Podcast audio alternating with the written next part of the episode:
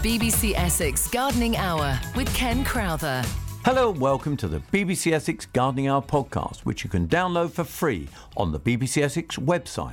That's bbc.co.uk/BBC Essex. The BBC Essex Gardening Hour, every Saturday from 11. BBC Essex. I'm Ken Crowther, and this week my special guest was Mick Lavelle from Rittle University College. Some of the questions we answered range from Christmas cacti to poinsettias to trees. Oh, the range was huge. The BBC Essex Gardening Hour with Ken Crowther, every Saturday from 11.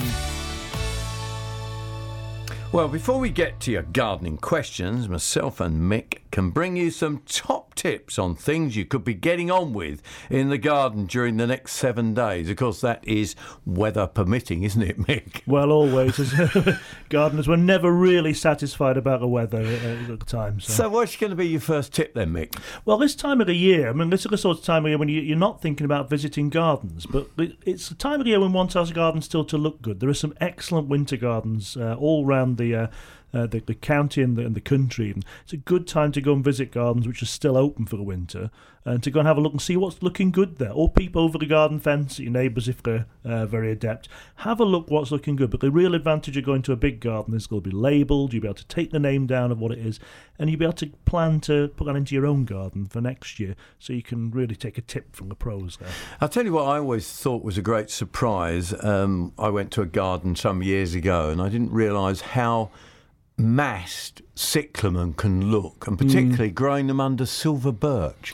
Yeah, they look fantastic, don't they? There's some really, I mean, there's the old Cyclamen hederifolium, which are a little bit early flowering, really. It's always been a good, reliable one, stone hardy, but some of the more recent Coombe selections, Cyclamen Coombe, and some of the hybrids that have been raised are actually very hardy in all but the very coldest winters, and they make an excellent addition. It's like, you see that little pink haze underneath, you're drawn to it, you think, what is that? And as you get closer, it just looks lovelier and lovelier. And I think they're the little things, you know, I'm talking about one instance that I saw at a garden that made me think I should use cyclamen more in planting people's gardens, in the right place, of course.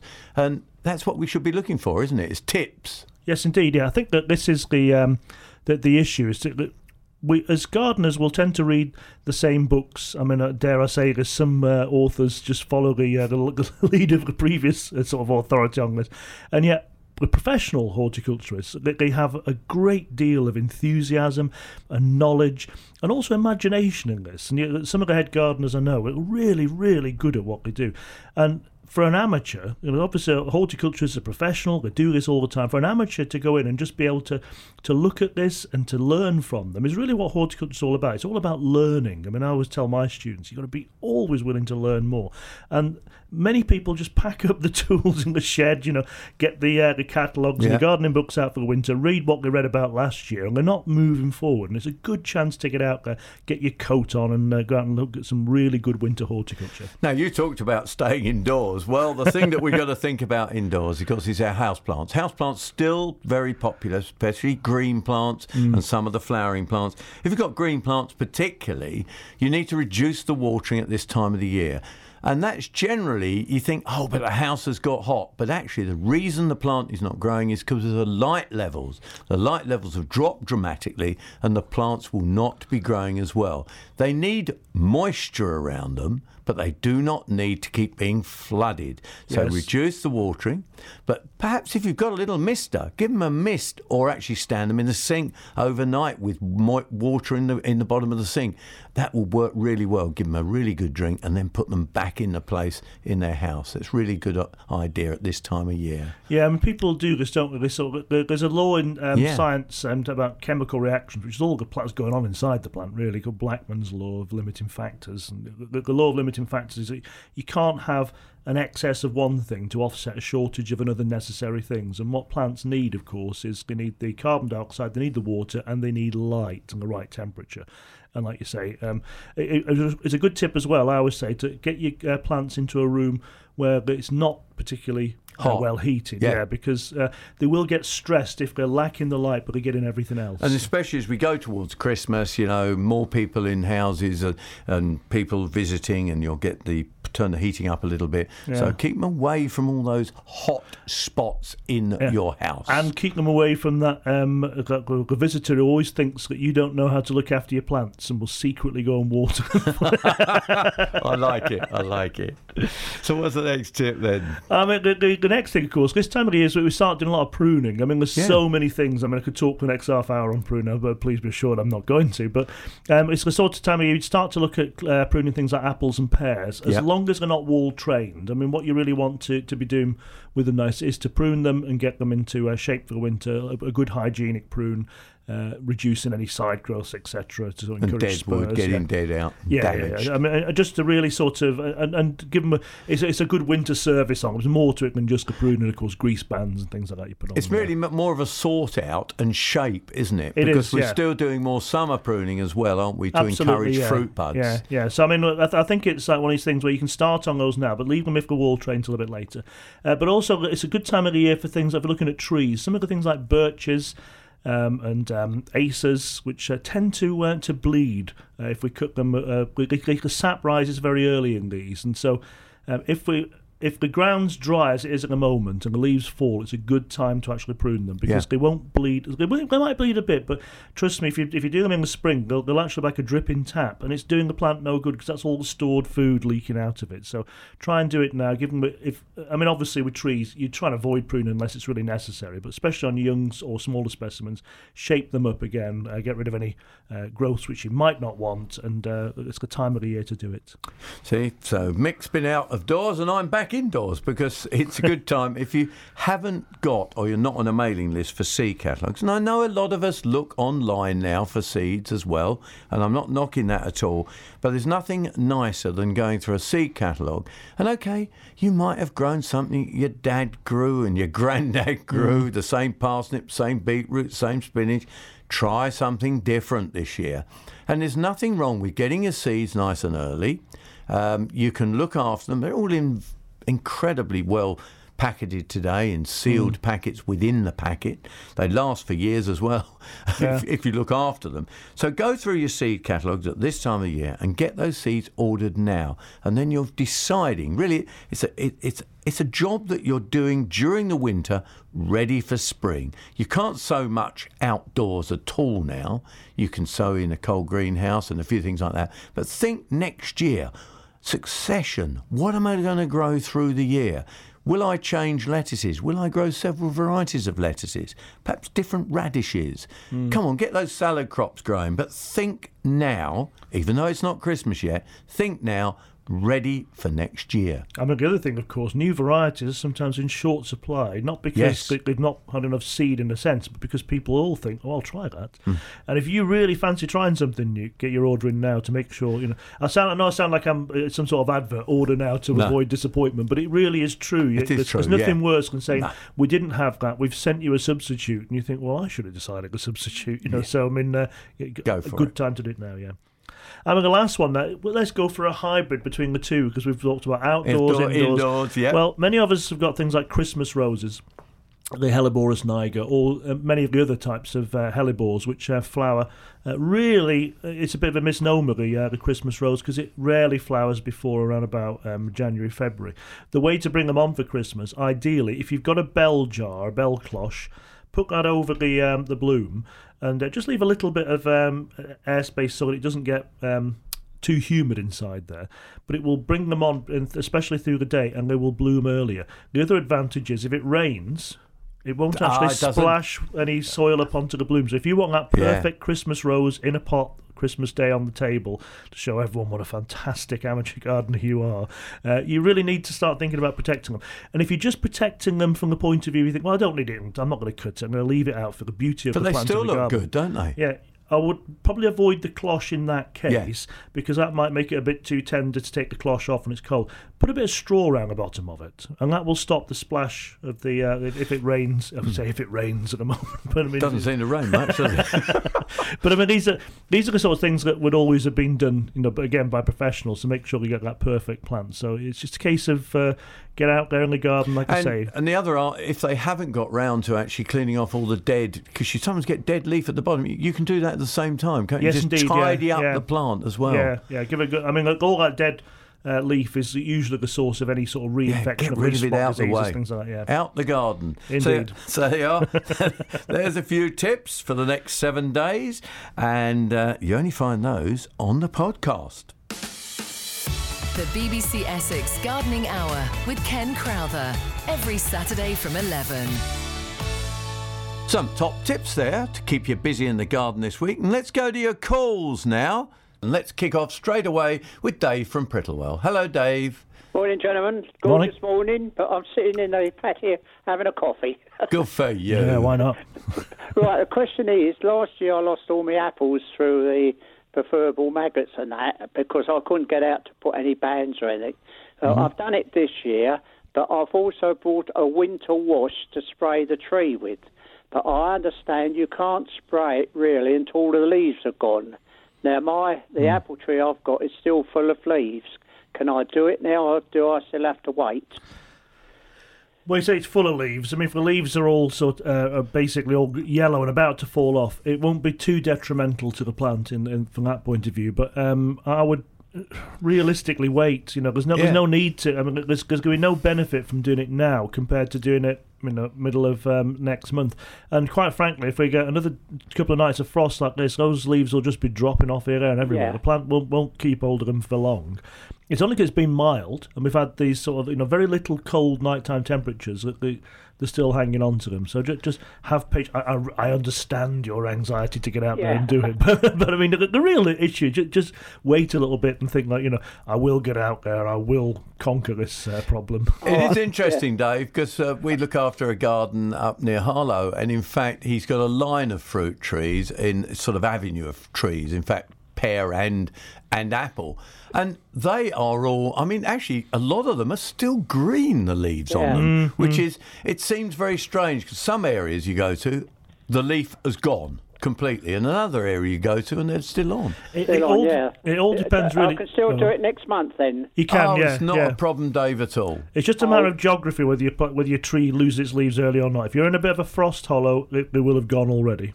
Dave, don't forget. Lovely. Dave, hang on, Dave. Just sorry. You hang on, Dave. You've said you're putting bands round. Yes. Yeah. The other thing you want to look out for is pheromone traps as well. Yeah, it goes out early in the year. Yeah. All right. Early in the year. Right, April. Yeah, April just before bloom. Yeah. All right. Right. Oh, lovely. Thanks very much. Thanks for your help. And expect a nice box of apples without maggots. What do you reckon there? Well, I think so, yeah. It would be polite, really, wouldn't it? Yes, it would be. And I hope he enjoys his... he didn't say where he was. He just in Dave in Prittlewell having a coffee. 0300 200 4041, that's the number to call. And someone sent us a message as well, and the message comes through on 81333. And just start your message with the word Essex. And this says... I have an amaryllis in leaf. You have said it probably will flower next year. In the meantime, can I cut these leggy leaves off? It's a bit of a wasted space with no flowers on the side. Thank you. Well, it depends what stage it's at, doesn't it? If the leaves are green, no. I mean, don't punish it. You wouldn't cut them off, would you? Just cutting them off because it's a bit of a waste of space. It's not flowering. That's like a punishment, really. Those leaves, if they're green, they are producing food for what's essentially... the bulb is a stem with a whole series of swollen and modified leaf bases that store food ready for the next stage of growth. So when it's got green leaves on it, you must let them carry on photosynthesising to produce plenty of food for the plant. That's where it will store all these starches.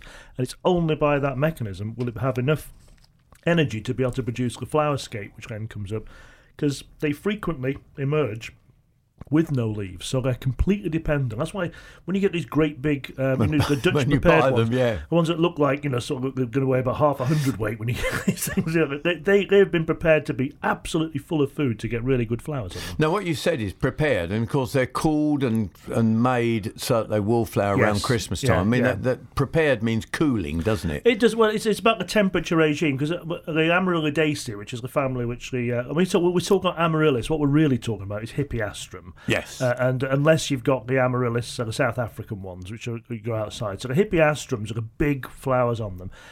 They're from South America, and they go through a particular environmental set of conditions where they before flower in the wild.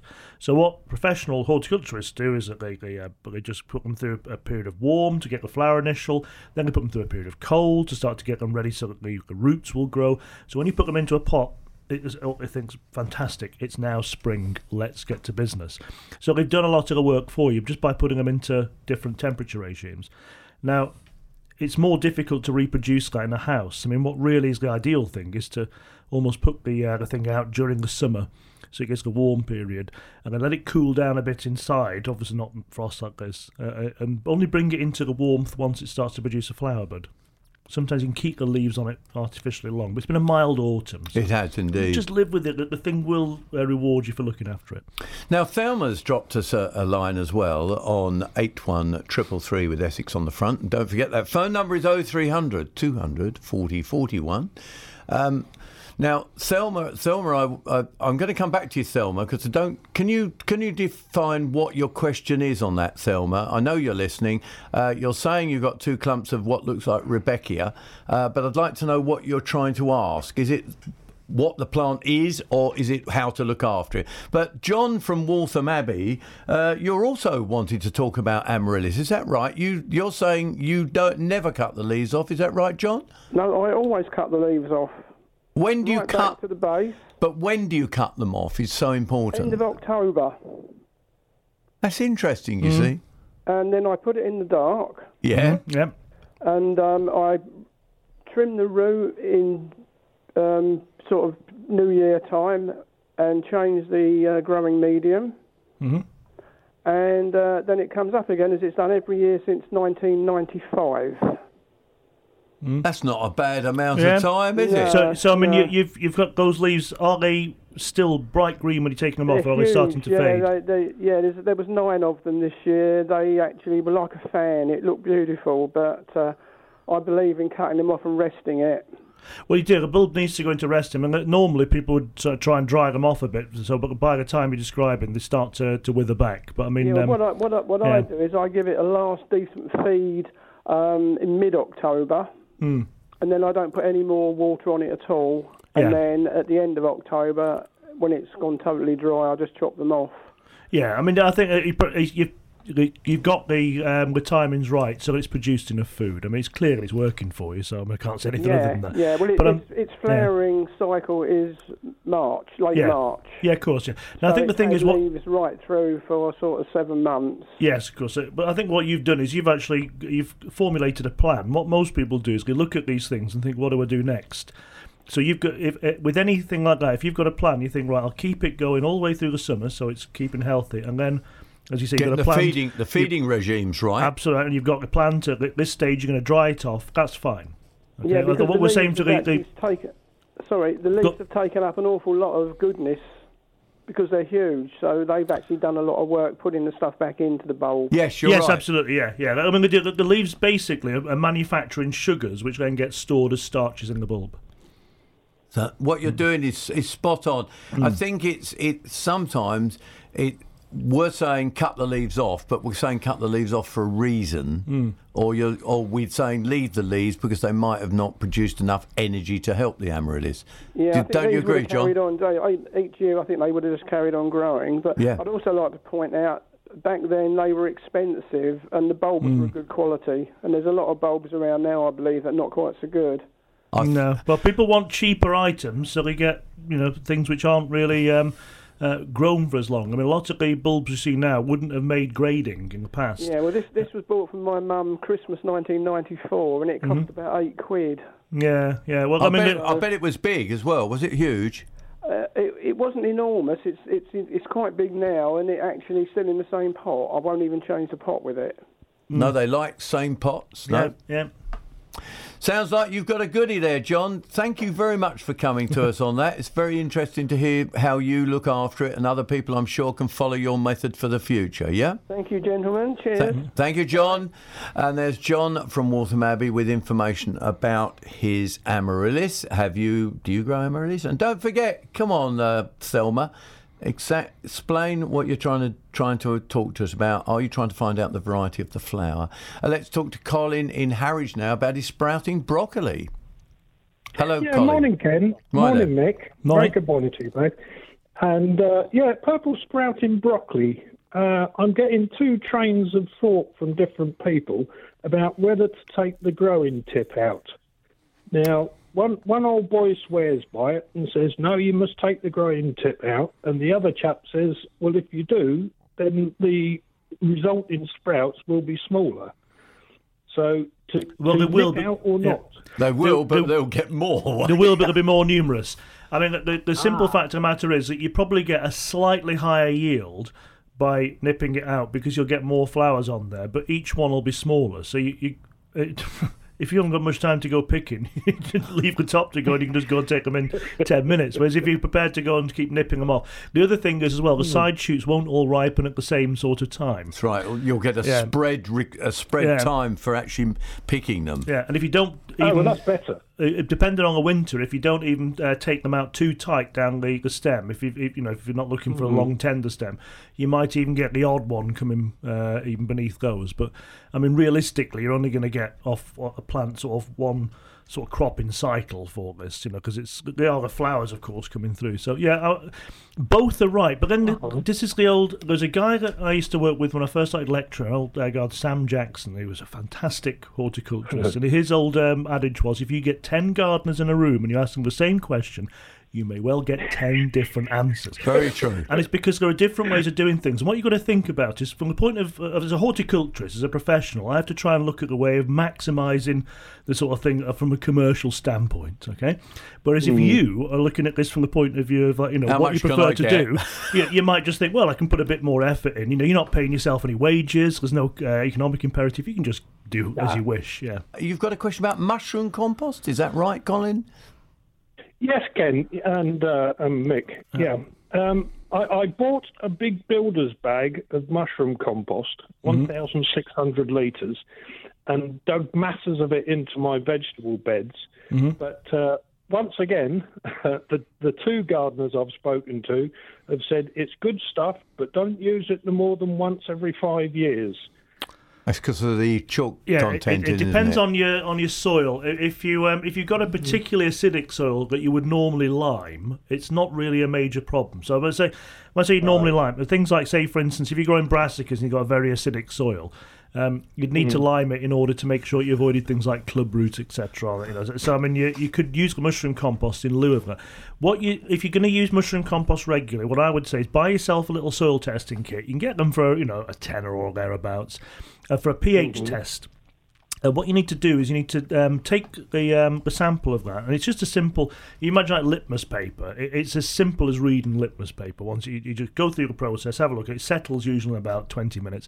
You'll get a colour reading. We compare against a chart, and if you start to get your pH rising, it's not a good idea. Get some manure or something in next year, because that will acidify the even well rotted manure will tend to acidify, because people think wrongly that mushroom compost is horse manure, and it's not. It's straw and various additives, and one of the additives they put in there to control the acidity is chalk dust.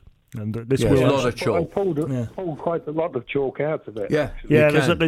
It's very, very alkaline. So that's the trick with it. So they're right, not the same. But I mean, in a sense, it's a case of not about whether they're right or not. They're not necessarily right depending on your soil. Yeah, well, they probably know the soil on their allotments. But I mean, I think it's one of those things where you think it's all very well someone being right, but you as a sort of gardener, you're keen on this. You want to sort of think, well, why are they right? How am I going to use that information? Because otherwise, you're just accepting it as folklore. law almost, you know. So like I say, get yourself a little soil test kit. It'll do you no harm. When you once you've got used to doing these pH testing, you can't get another one. You can do all your nitrogen testing and things like that.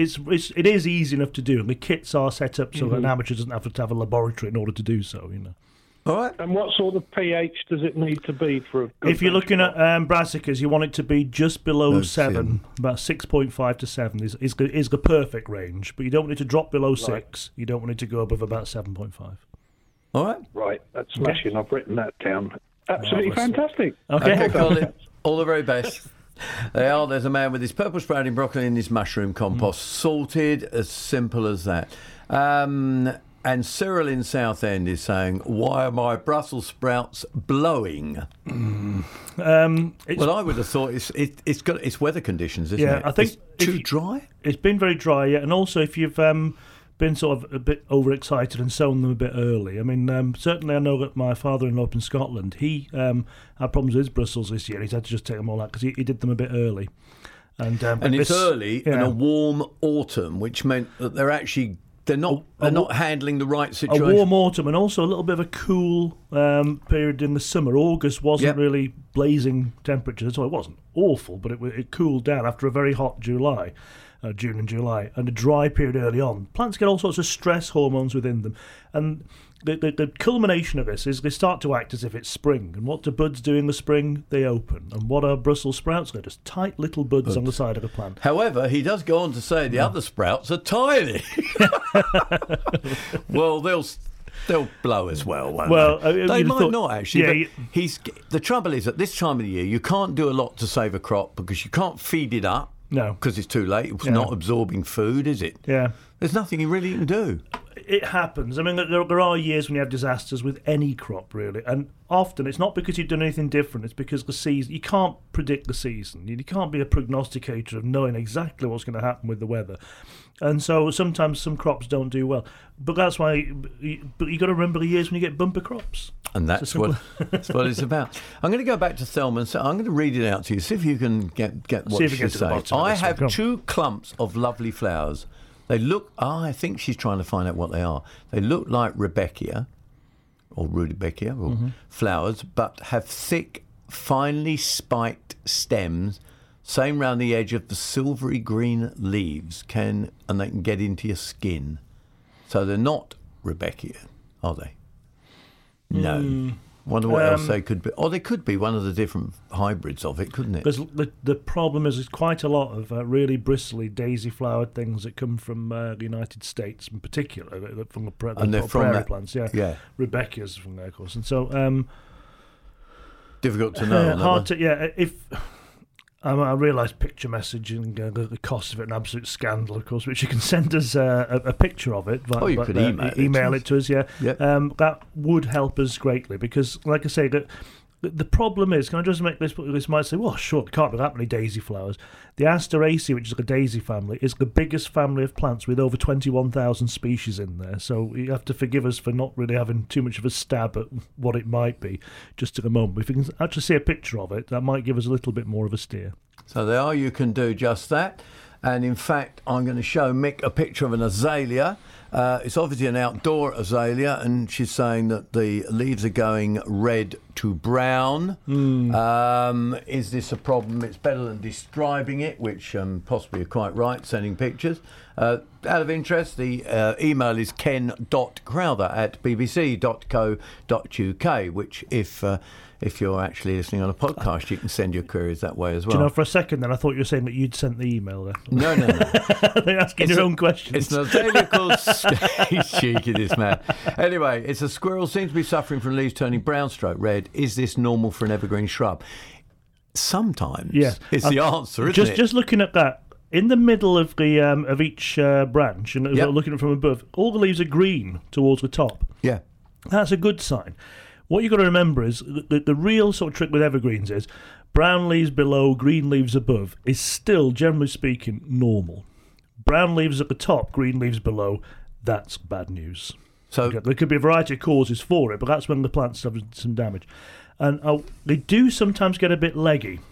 I know certainly as an ex-rhododendron grower. Yeah, well, we used to go. Well, I started off my time as an apprentice gardener up in the Lake District and growing rhododendrons on a huge estate there, and we had banks of these Japanese-style azaleas, and which are now all classed as rhododendrons. So it's all, of course. So they're just the sort of evergreen ones, and of course they will start to drop leaves lower down. Those leaves will last maybe 2 to 3 years. Unless you can encourage growth from the base, you will start to get a slightly leggy plant. So the trick is in the spring to get the, what I always describe to my students as emergent stem. So ones which are coming out from the main, you can actually see some clear stem. Cut those back and try and keep a nice dome shape on the whole thing. And you don't go too harsh on them in any one year. And over about 3 to 4 years, you'll establish a nice rounded dome shape, which will be covered in flowers each year, and that's really what you're aiming for. He's doing well with flowers, so Benny, I would not be concerned, would you? No, not really. No, there's nothing that instantly jumped out of that saying it was. I mean, it might just be that it got a little bit dry at some point in the summer. Rhododendrons generally are very sensitive to drying out. Yeah, that's Peter Ellis. That was 4, and he was at ken.crowther@bbc.co.uk. And we now go back to the phones. The phone number, of course, is 0300 200 4041. There's a line free at the moment, so get your calls in there. And you can text us into the studio on 81333. We go to Mick in Bilderstone. Tell us, you're updating us. Is that right, Mick?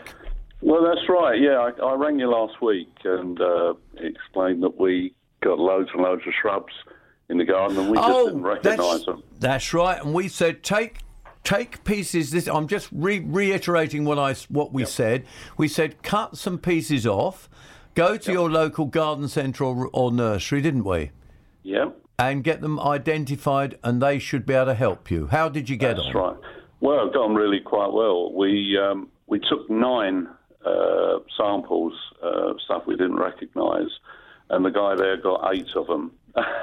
That's good. We followed it up by looking on the internet and in our various books we've got, and he was right on pretty much everything, which was really quite impressed, actually. I was a little bit doubtful that he might not want to do that or wouldn't be able to do it properly, you know, but he's really good, really pleased with that. It's professional pride, you see. He gave you good...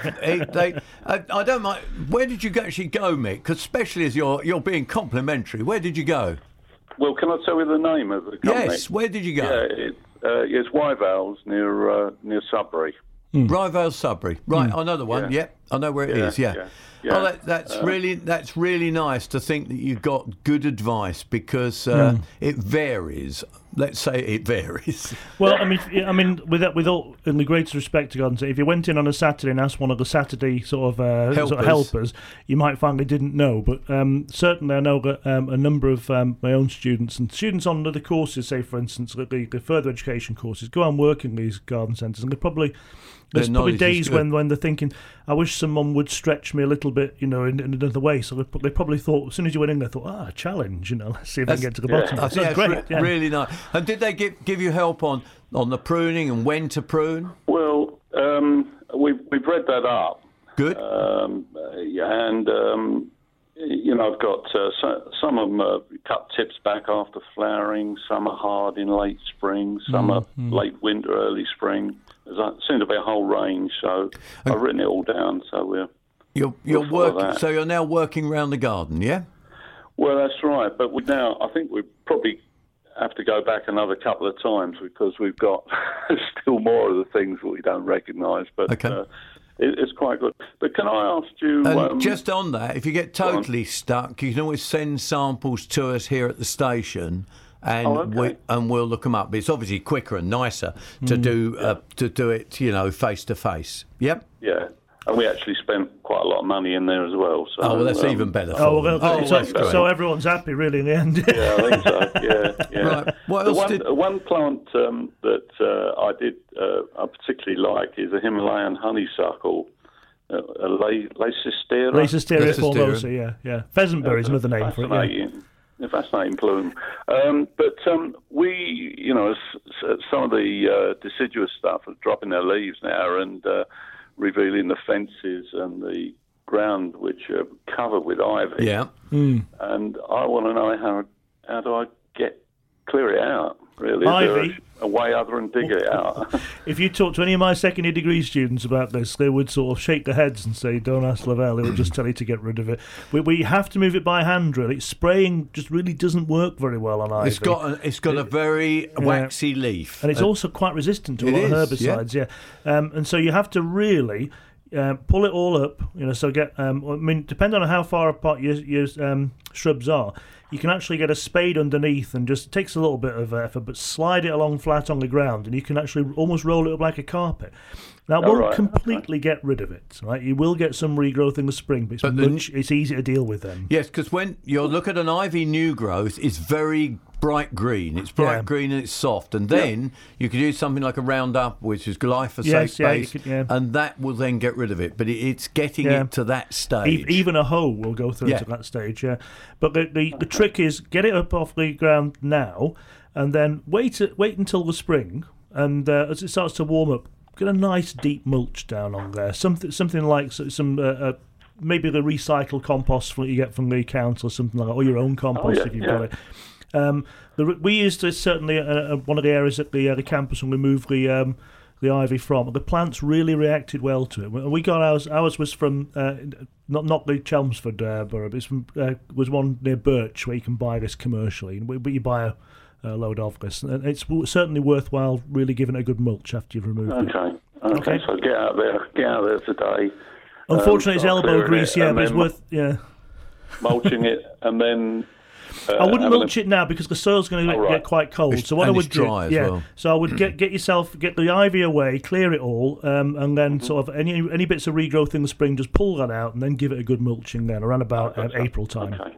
All right, Mick, come back to us if you've got any more questions. No problem at all. Yeah.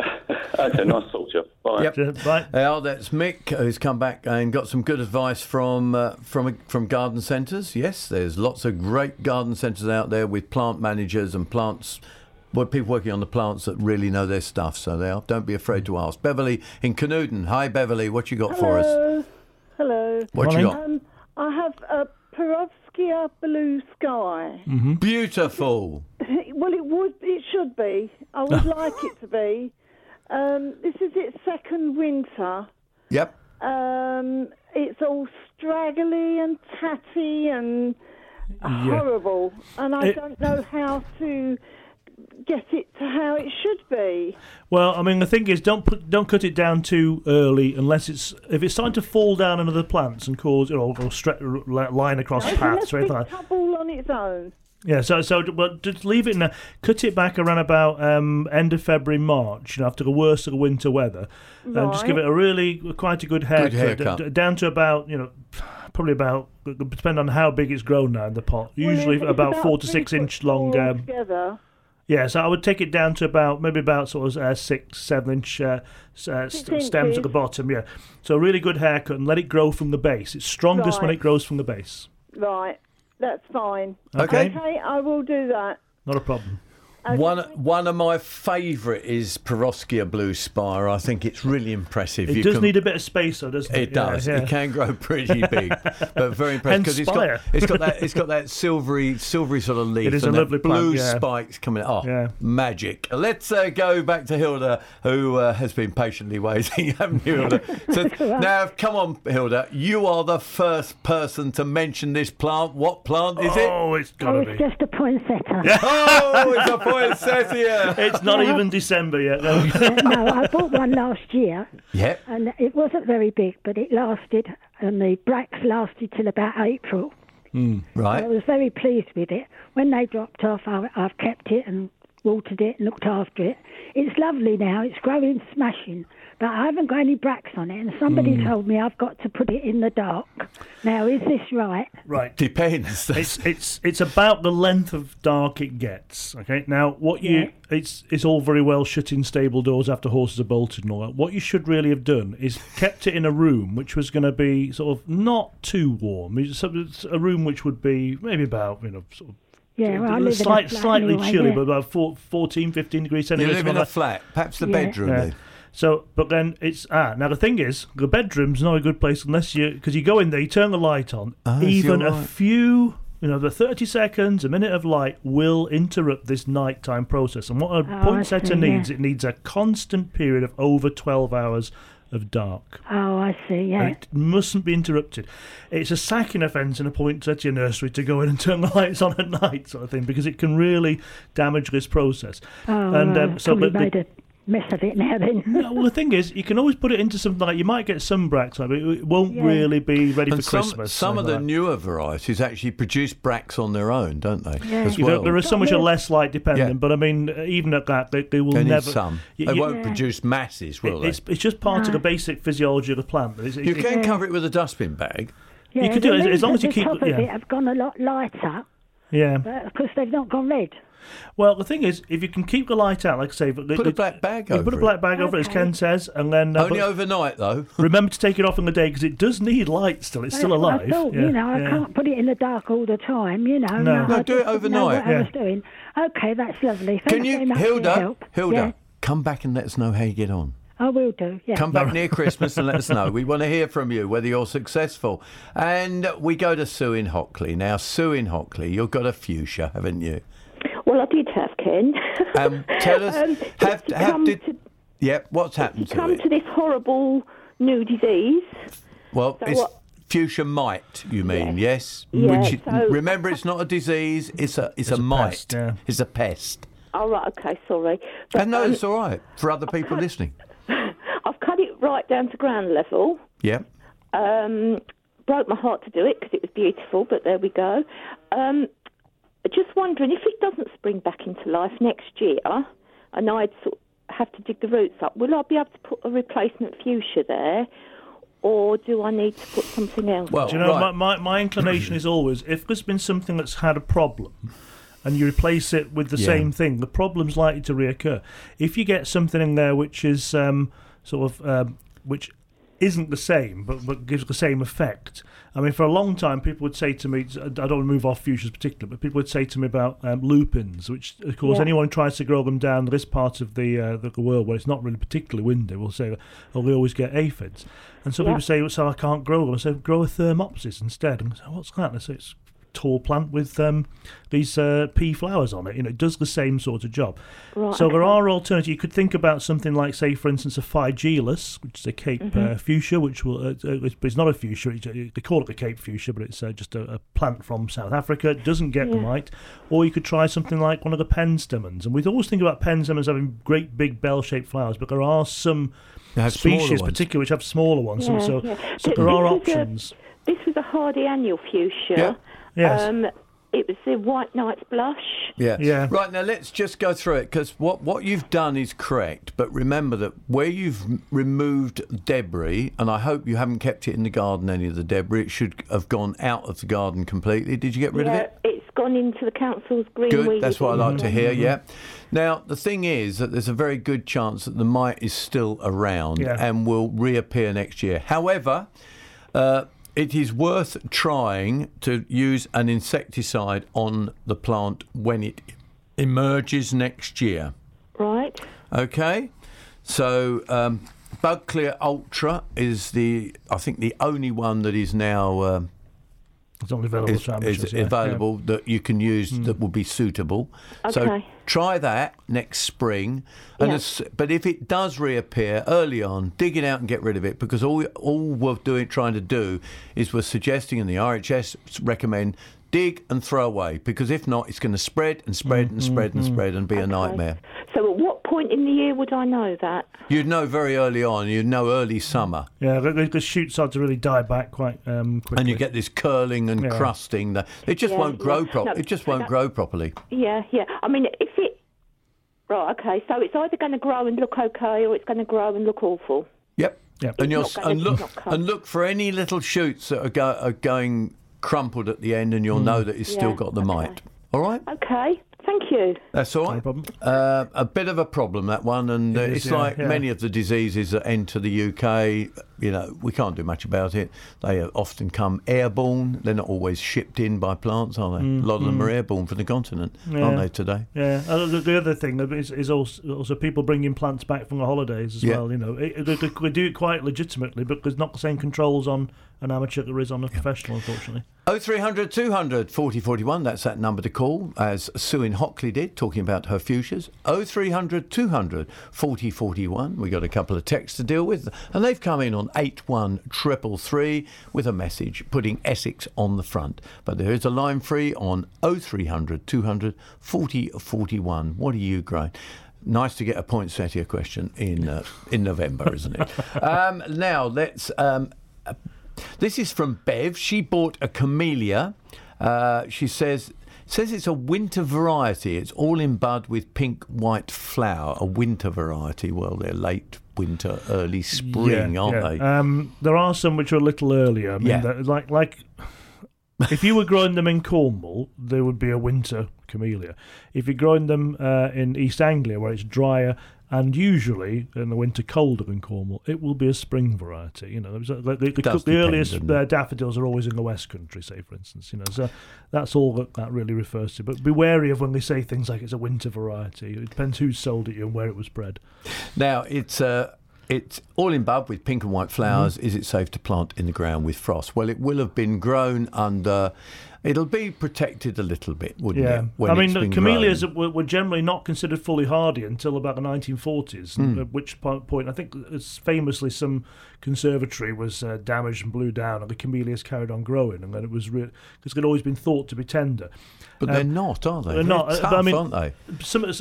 The bigger leaved species, the bigger flowered ones, actually, Camellia japonica was originally brought over by Robert Fortune, who had hoped to cross it with Camellia sinensis, which of course is a tea, and he was hoping to set up a Scottish tea growing industry. So we did know that they were hardy, but some of the more sort of highly cultivated varieties, for some reason we thought weren't.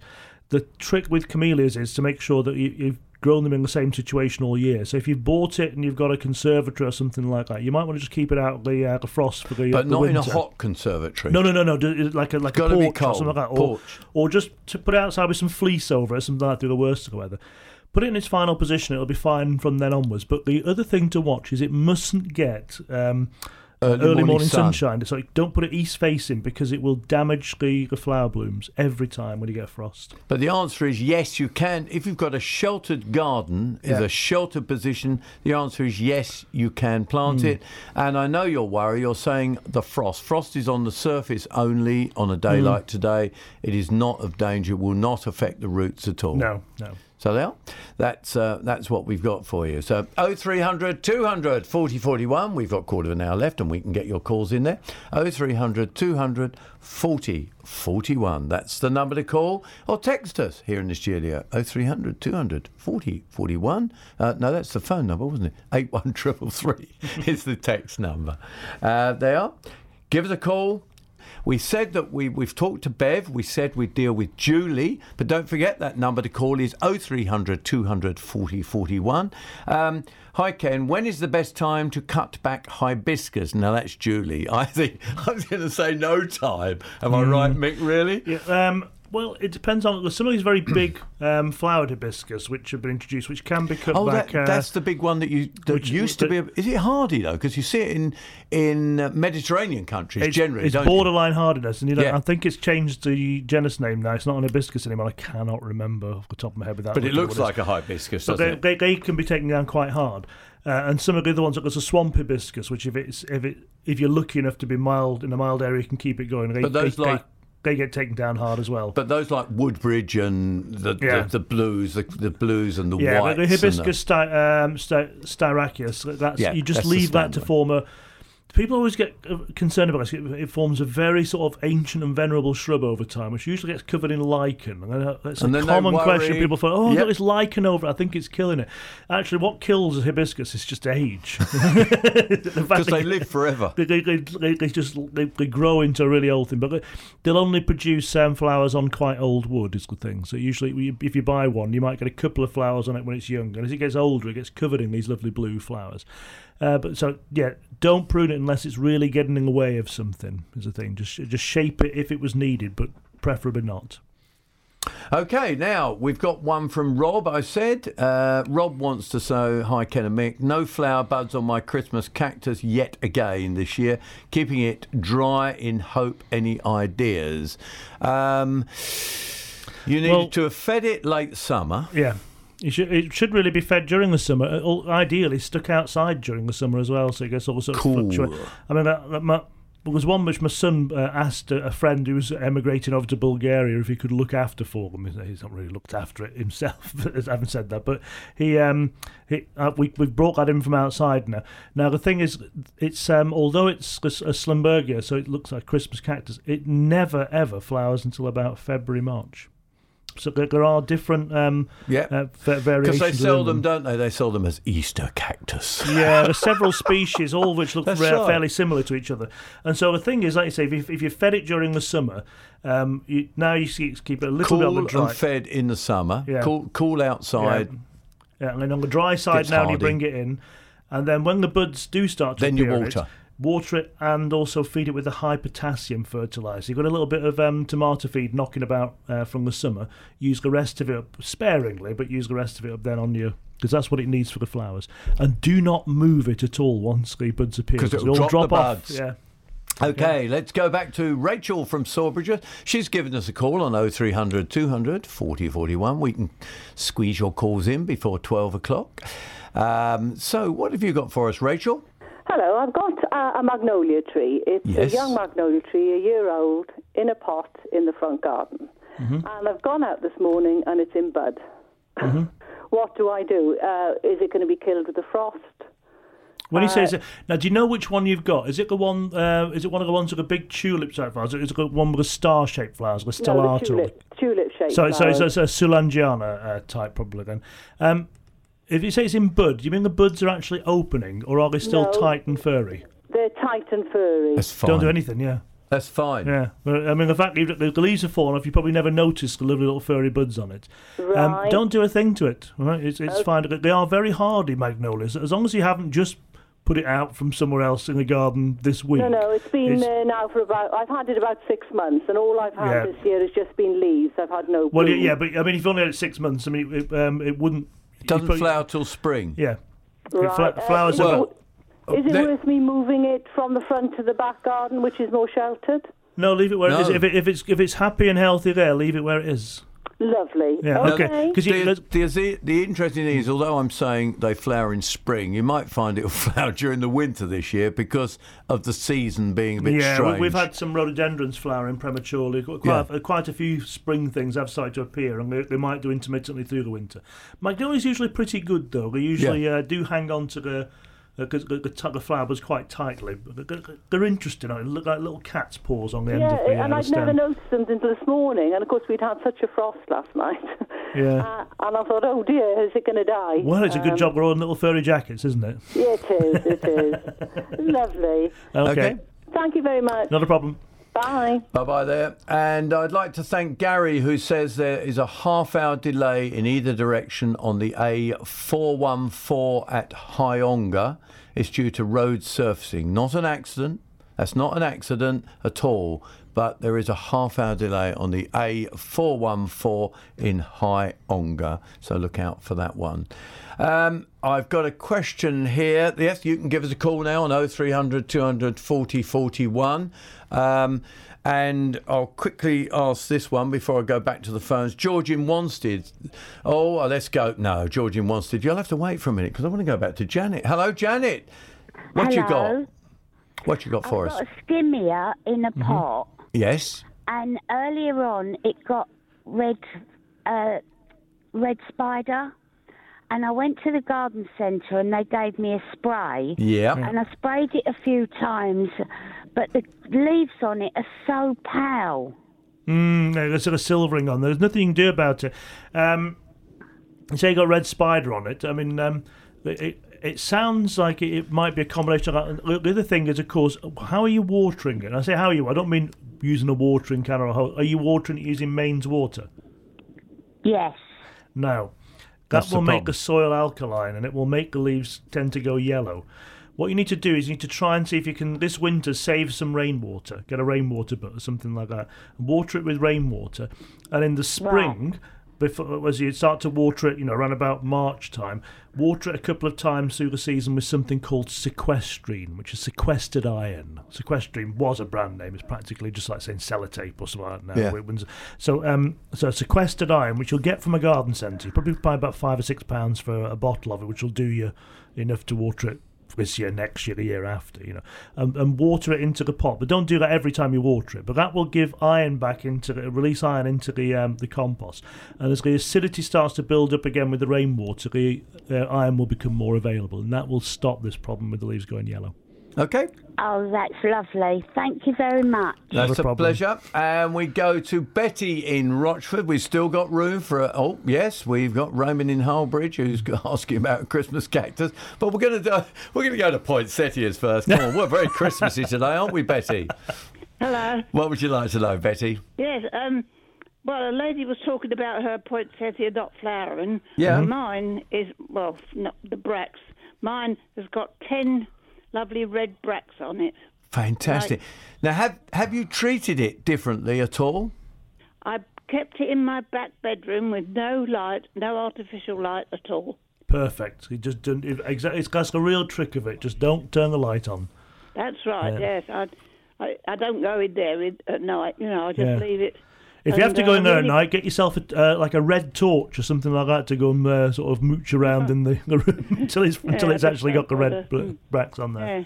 Well done to you, and it's good advice for other people, isn't it, Betty? Yes, and it's branched out. I repotted it, and it's branched out. It's like a bush now. That's what. If you see them growing in Madeira, they are 6 foot high. They're incredible. Yeah, I have seen them in Tenerife. Well, there you are. Yeah. Okay then, Betty. Thank you very much. Thank you for that one. That's a lovely one to hear, isn't it? Mm. Raymond in Hullbridge, now, you've got a Christmas cactus. What's it doing at this moment? It's in full bloom at the moment. OK, then, come on, you've got it right. What do you do to it to make it work like that? Well, what happens is I normally, in the summertime, I keep it in the greenhouse and then feed it every now and again with a little drop of the old tomato seed. Mm. And then I take it out when the weather changes and put it in the conservatory. Yeah. And then feed it every week, like with a drop of water, and that. And it blooms beautiful. When you use your tomato food, do you dilute it at the normal rate that it recommends for tomatoes? Yes. Right. Yeah. It sounds like you've got a winning recipe, haven't you, Raymond? Yeah. It blooms. Well, I've got three, actually. I've got a red one and then the purpley coloured one. And they're all the same. They all bloom just before Christmas, every time. I'll tell you what, Raymond, stay on there, because I'll tell you what, I've got Peter, who does not quite the same as you, and it'll be interesting for you to chat together about what's going on. Peter, did you hear what Raymond was saying? Yes, I did, actually. Well, I'm going to tell you what I do with mine. I never do nothing with ours. We just put in the lean to, leave it there. We've had it now about 10 years, maybe longer, and it blooms every year we do. Never put nothing on it, not a thing. Leave it as it is, and away it goes. And you get masses of blooms as well? Yeah. It's a shame we didn't get it back to home in time. We would have sent you a photograph of it, but we'll do it next week for you. When you say you put nothing on, presumably you water it, though. You do water it sometimes. No, nothing. Do nothing at all. Nothing. You don't water it? No, nothing. Not a thing. But hang on. It must need some water, Peter, because plants have to have water. Well, I have to tell you, I've never, myself and my wife, never, ever watered. Left it there and away it goes. And how long you had this, Peter? Had about probably 10 or 12 years, actually. Yeah, same as mine. Mine's about that old. But Raymond, you're watering it and feeding it, and Peter's doing nothing, and you're getting the same results. Yeah. So who do you reckon's right? It grows really big. I mean, things break off it, and all I do is I just stick it back in the pot again, and the little shoots grow again. You know, it goes on and on and on. Peter and Raymond, they are.